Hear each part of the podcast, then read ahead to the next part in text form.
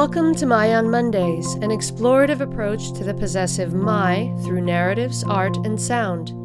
Each Monday brings a new creation and unique perspective. My on Mondays is brought to you by Ming Studios, a contemporary art space and international artist residency program dedicated to the exhibition, experience, and exploration of arts and culture. Along with exhibiting artists from around the world, Ming also serves the community by hosting innovative programs including performances, workshops, screenings, readings, artist talks, and other cultural activities. For more information, or if you'd like to participate in My on Mondays, you can visit our website at mingstudios.org.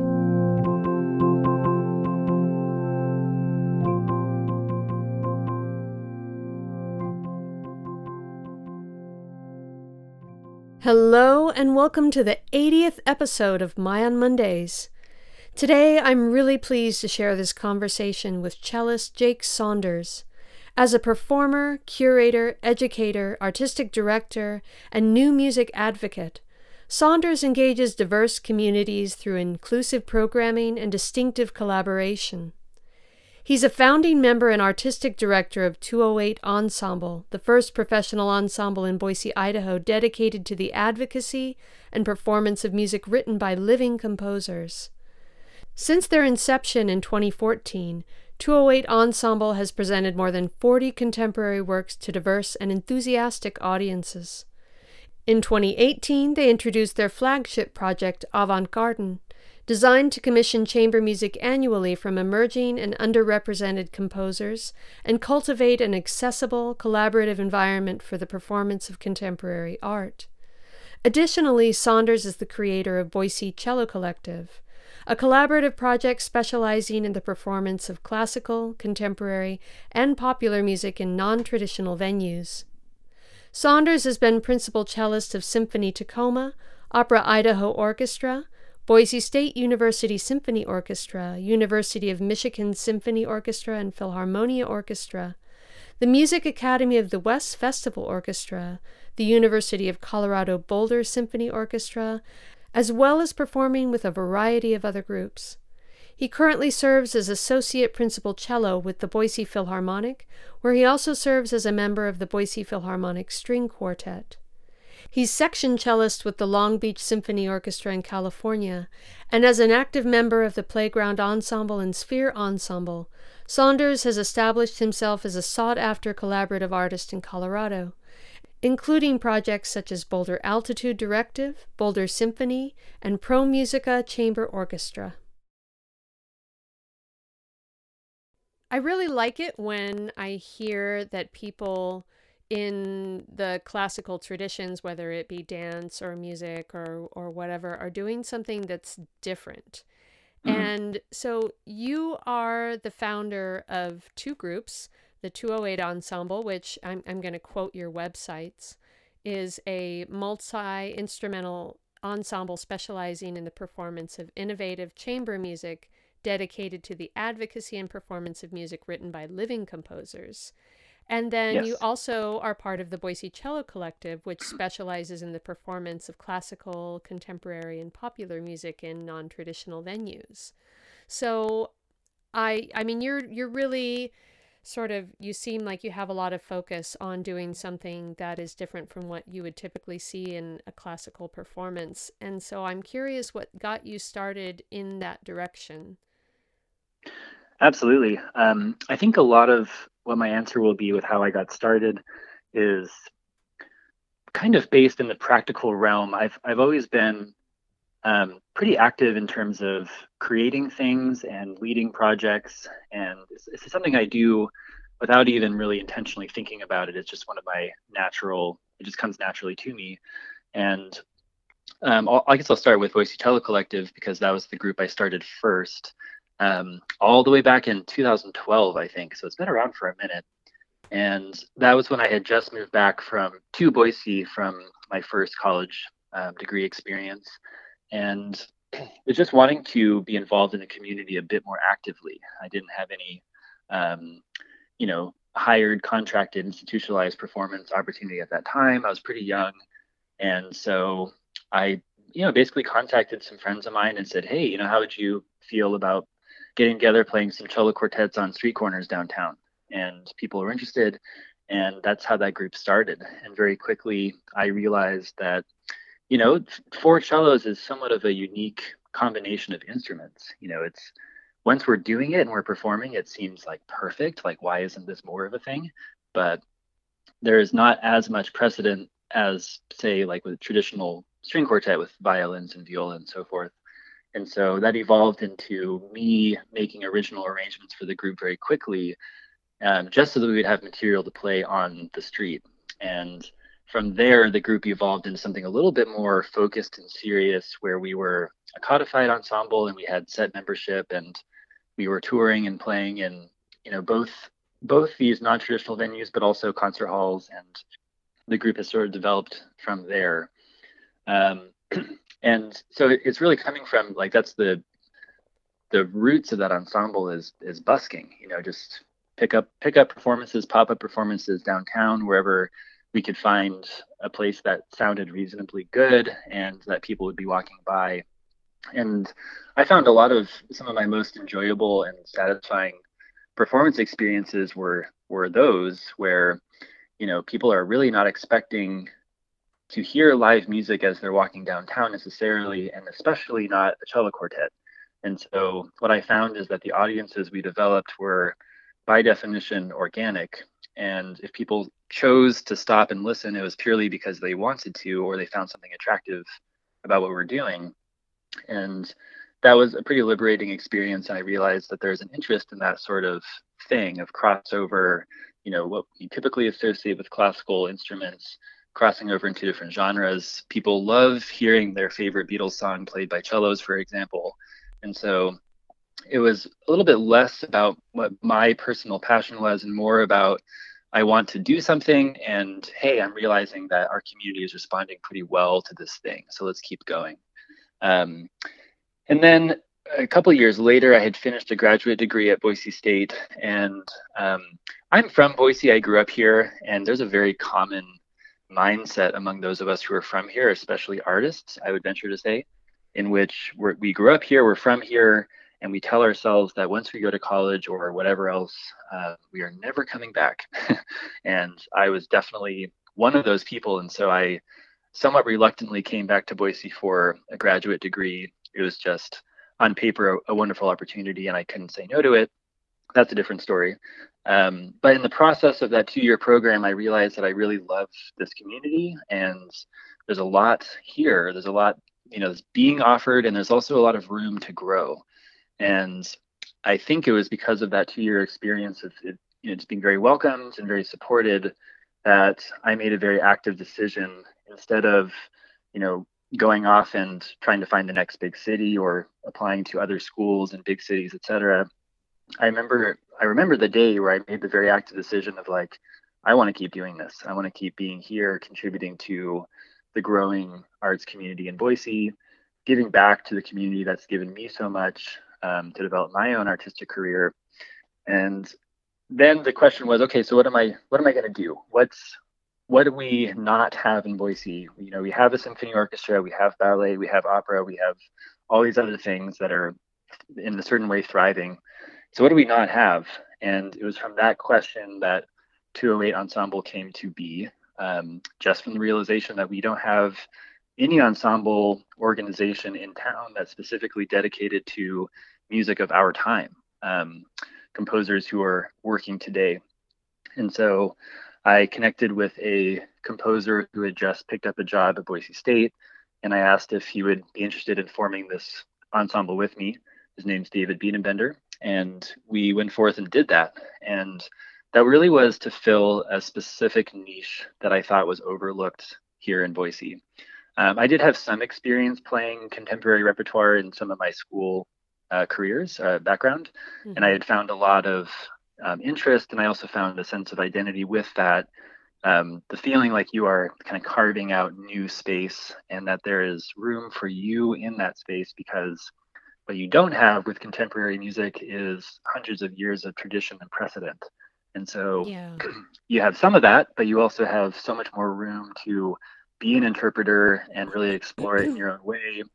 Not to mention engage with the composers themselves and um, feel like you are really part of the continuation of a very long traditional art form. You know, it really is.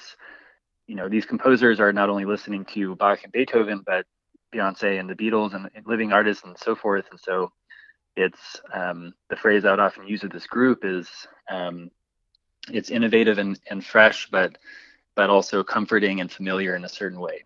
And so I had had that experience and, and thought that Boise might be ready for that um, based on some of the experience that I had with the cello collective, where there seemed like a real interest and kind of desire for chamber music, but specifically a chamber ensemble that was doing something a bit different. Yeah. And so that's how that group developed and grew. And um, it's it's still around today. It's uh, you know things are challenging. It's sort of taken a little bit of a back burner role in my life for a very variety of reasons. But um, to answer that question directly, I think both are coming from my interest to contribute something tangible to this community and help move it in a certain direction, help help its growth, help its development through these projects, through the creation of new ensembles. Yeah.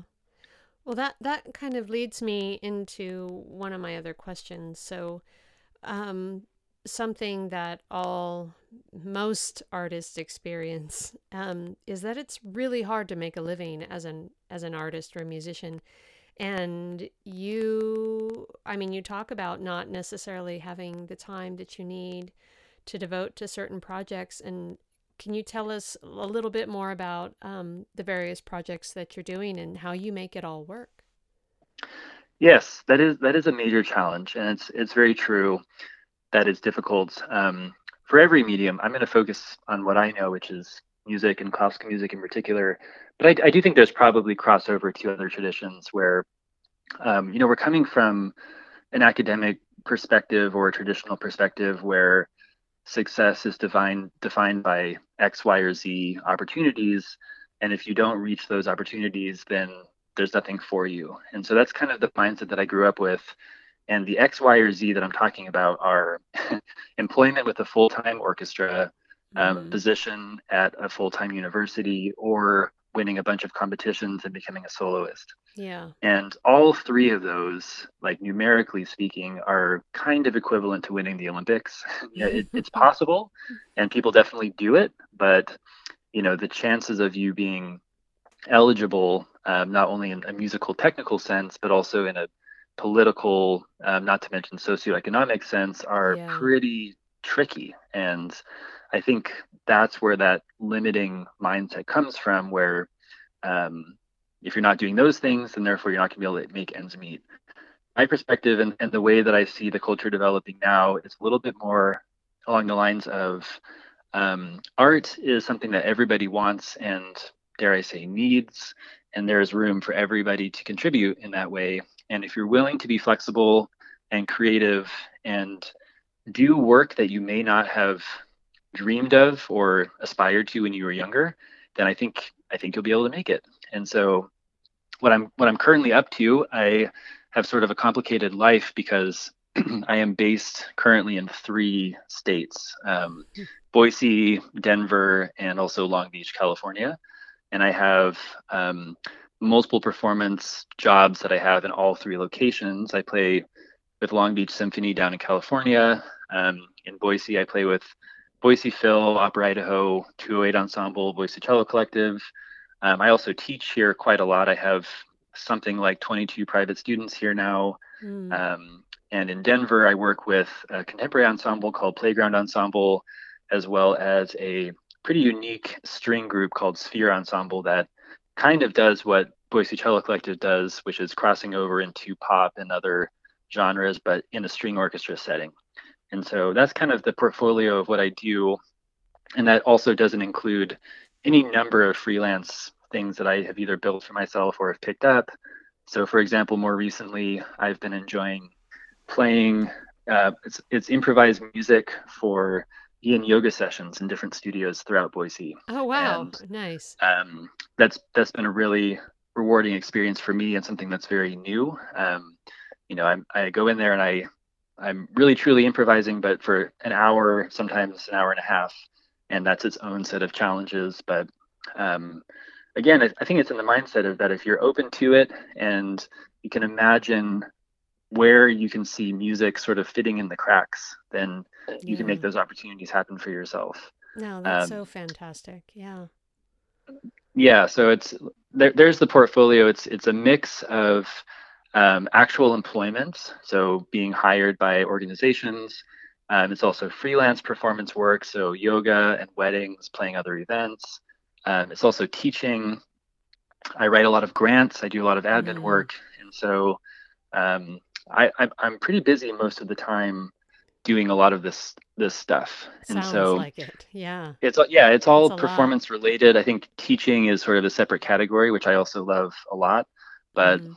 um, that's that's the portfolio, and, and through that, um, I'm not getting rich, but I am stable, and Yeah. I think importantly, I really enjoy almost everything that I do very much. If that makes sense. Like there's nothing that, I says a lot. Yeah. yeah, there's nothing that I like wake up and I'm like ah I have to do this. You know what I mean? hmm um, of course, we all have our moments, but um, in general, I'm like, I get to do this. I'm excited about this, Yeah. and I feel very grateful for that. But I do think it comes from that flexible mindset of, uh, y- yeah, it'd be nice if I had just one job that was paying the bills, but realistically, that's not. I don't know if that's going to happen. It could, but Mhm. you know, in the meantime, what am I going to do? And so, making yourself open to any number of things and uh, I think alongside that, there's a lot to be said for oh, how do I say this in an elegant way that with that um, institutionalized mindset of success means X, Y, or Z um, comes a bit of an a bit of an ego where the people who are occupying those roles we, we Mhm. look up to them and those are the leaders of the field, so to speak. And if you're not doing that, then therefore by default you're not as good. And I think that's a very old-fashioned and not helpful mindset because Yeah. everybody has something to offer and it's just matching you know going back to the community need that i was feeling it's it's that classic thing of matching your skill set with the you know what what the community needs and wants. And then you ask yourself what do i do to meet, to to find the middle ground of you know where my skill set meets that demand?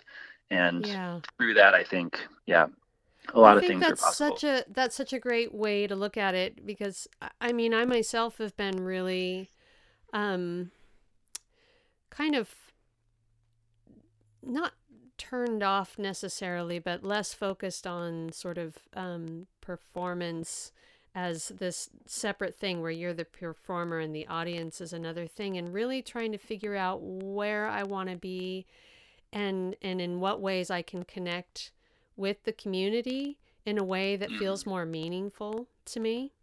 So I I really relate personally with a lot yeah of what you're saying. absolutely and you know a lot of you know with the contemporary music thing that was a, a difficult thing at first because we're introducing an art form to a community that really has no experience with it. And i don't say that in a condescending way. I think it's just a matter of fact. Like if you don't have people playing that music then you may have access to recordings or if you visit other cities etc but for the most part it was sort of a new experience. And so the way that we packaged that was much more in terms of the connectivity emotional experience of Mhm.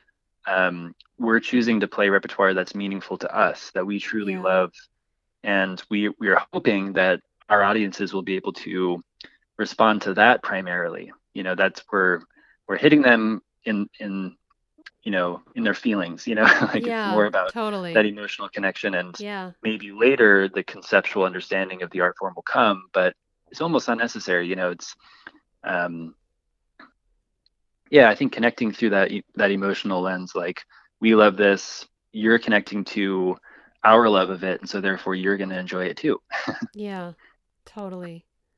And so one of my other questions was um, because you are performing in this way that's different or in non-traditional venues, I- I'm really curious what um, maybe one or two of the most unique experiences are that you've had, or something that is there anything that stands out in your mind that was either, I don't know, maybe it could even be funny, but something that stands out to you? yeah well i will say the street performance stuff is definitely in that category, but I've already Mhm. touched on that. So Yeah. maybe a different story. Um, a few years ago, I went on a tour with a kind of Americana singer songwriter type artist, and she had assembled an instrumental band to support her. And it was a tour based in northern Germany, um, a city called Bremen, and a really kind of, I think, beautiful concept for a tour, which is we were working with this company whose whole mission was to insert live music into spaces that otherwise would never have live music. And so that meant Okay. a lot of like sometimes a lot of like very small venues. We did a lot of house shows. We played in Mhm. cafes. You know, things you really wouldn't think of like walking into this place and there's you know this uh, this folk band from America from the United States performing. Mhm. Um, and one of my one of the standout experiences from that, um, we were in the, that primary city. We were in Bremen, and we were tasked to play. We were hired to play at um, this restaurant in the. So that city is right on the coast. It's up on the northern sea there, whatever that's called. And the communities there have been fishermen for generations, hundreds of years probably, if not more Mhm. and we were playing at this old like fisherman's cafe and if you can basically picture like a mobile home that's been converted into a very low key cafe that's what the space was And- wow. sorry sorry what was that No, I'm just I'm trying to imagine that. yeah really just like not fancy is the point just very Uh-huh. basic Yeah. um you, you know utilitarian you know you walk in to the restaurant they ask you two questions do you want food yes or no do you want beer yes or no and you eat whatever they're cooking that day and whatever they have on tap you know it's Okay. very like homey in that certain way and the people who are there um, older but very like working type people you can tell they've spent a lot of their lives working on boats and at the and at the the docks and so forth and so kind of intense and they're germans you know so there's like a certain intensity and seriousness Mhm. like at risk of cliche but it's also kind of true um, and here we are we're like again americans we're playing folk music and we are all completely nervous like this is a slightly older audience that we're used to not that that's a problem in the slightest but that's a difference between us as performers and um, they're also workers and we have no idea if they're interested in hearing our music whatsoever Yeah, so you didn't know how you'd be received. Uh, exactly Yeah. you know it was very we couldn't communicate that you know they spoke very little english we spoke almost no german and you know we get up to play and it's completely silent it's a very serious somber atmosphere almost like what you'd expect from like a traditional classical music environment not to be negative about that but Mhm. that kind of atmosphere. And we start playing our songs, and what we realize very quickly is that this is one of the most enthusiastic audiences we've ever played for. Oh Uh, wow. they were so deeply appreciative of like every single song we played, and they clapped like vigorously and excitedly, and like with the most like stern expressions on their face, but you could tell that they were just so grateful and and you know apparently loving what we were doing Yeah. and so it completely evolved from something that felt you know I, I guess i'll say a bit cold or Mhm. we didn't know if we were going to be welcome there Yeah, actually- intimidating, it sounds like.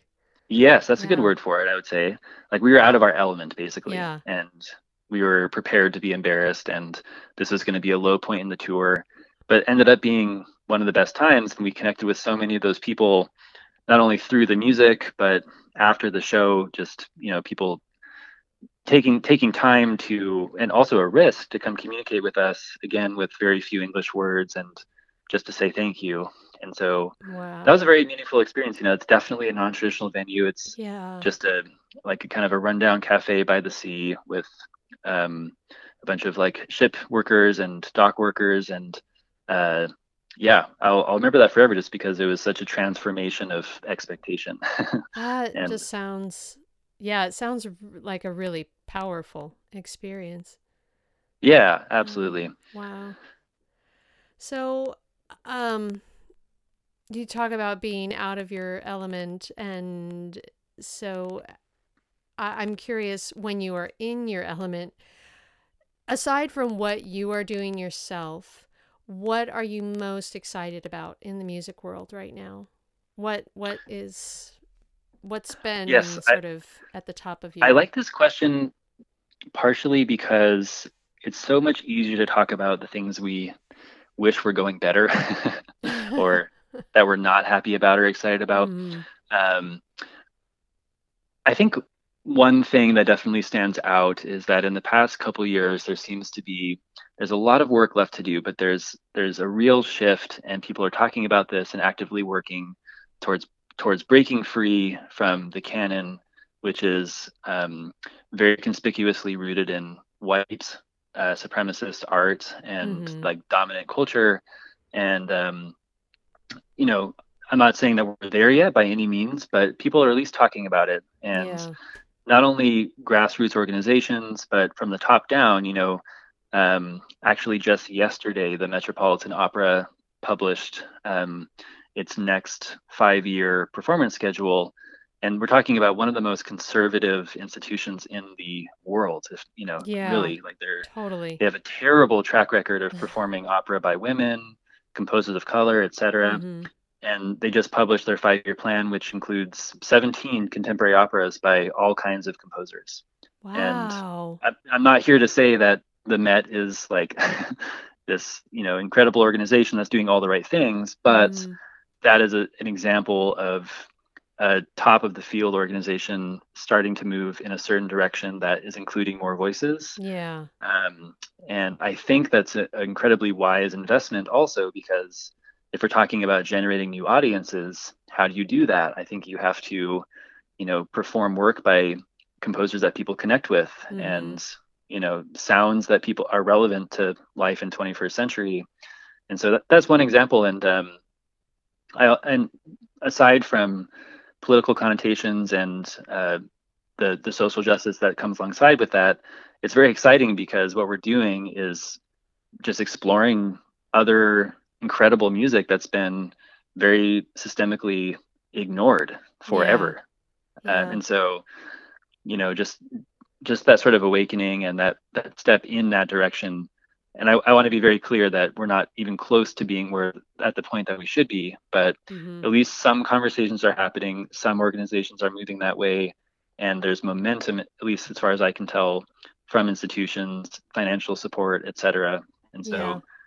yeah, i find that inspiring and it's definitely um, uh, it's directing my own work moving forward very very very actively Yeah. I I love how you make the point not only is it, you know, socially and culturally such an important step forward, but just the simple fact that, oh, we get to hear this music now. You know, that's yes really that's it's excuse me, that's really exciting and and inspiring, you know, to just think about how much it's going to change our way of experiencing the world, you know? absolutely you know one of the, one of the kind of cliche questions that comes up a lot is um, you know should we be performing music by um, Wagner. You know, Wagner was an out, outspoken anti-Semite, and his music was used by the Nazis to support their their propaganda and so Mm. forth. And so the question is, sure, this might be you know aesthetically, artistically um, of high value, but can we um, support the person behind the art? That's a very complex discussion, but one answer that I think that goes overlooked is that, well, let's say that you do. Let's say that we do exclude this music from performances. Um, then the byproduct is that you have all that extra bandwidth to explore other stuff. Yeah. you know, there's there's time on concert programs or in opera schedules. There's maybe an interest to find something new, and Mm. so I, I find that it's like it almost doesn't sidestep the question of morality, but it, it is like here's another way of looking at that. If we don't insist on playing this particular kind of music, then it does open the door and resources to explore other things, which should be explored no matter what. Yeah. And Absolutely. Wonderful. So you um the Boise Cello Collective is going to be performing at Ming soon. Yes, And so I'd love to hear about what you're planning for that performance to get audience get the audience excited about what's coming. yes. Well, I'm I am very excited. I've I've missed playing at Ming Studios. Um, maybe you remember I've, I've feel like I've been there a lot. I feel like it's kind of a second home. Mm. Um, maybe I shouldn't say this, but I think I still have a key to the door. You know, uh, That's great. I'll give it back, I promise. But anyway, um, I've had some of my best performances experiences at Ming, and Oh, so that's so great to hear. yeah, and so I'm I'm building this set with Ming in mind, and what I'm thinking of is it's a very intimate space. It's resonant. People are going to sit close, and so I'm I'm designing the set with that in mind. You know, what kind of music that is going to sound amazing with four cellos, but is also going to allow for very immediate connectivity with audiences in that Mhm. intimate space. Or another way of saying that, like, what kind of music is going to lend itself to that? Yeah. And so, in a more more tangible, we're playing more tangible reference point. We're playing um, several new works specifically written for cello quartet by um, a handful of really outstanding living composers. Wonderful. Um, there is a handful of my own original arrangements, and uh, for that, it's it's mostly music that I'm really attracted to and want to share with people. hmm Um, and then there's another category of music that you just may not expect for cellists to be able to cover and have it be effective. Um, and so, for, you know, for example, hearing Radiohead on cello is, I think, pretty exciting. Yeah. And, you know, what happens when you perform music that is based on lyrics and there are no lyrics Mhm. involved? And so, but that, but really, it's I I'm thinking about the space itself and what's going to feel, what's going to create this ambiance of connectivity and intimacy, which Ming already engenders, like it's already built in. So how Mhm. can we contribute to that? Oh, well, I'm so glad that you feel that way. And I'm really looking forward to the performance. So thank you so Yes. much um, Yes, for thank talking you, with thank me you. today. And um, I really encourage everyone to come down to your performance. Remind me of the date because I don't have my schedule in front of me. That is May the 21st, May the 21st. Perfect. Sunday. Let me triple check that because we have several concerts around that same time.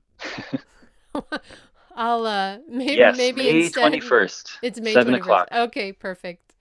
Well, um, thanks again. Thanks so much for for sharing your thoughts with us, and um, looking very much forward to your performance.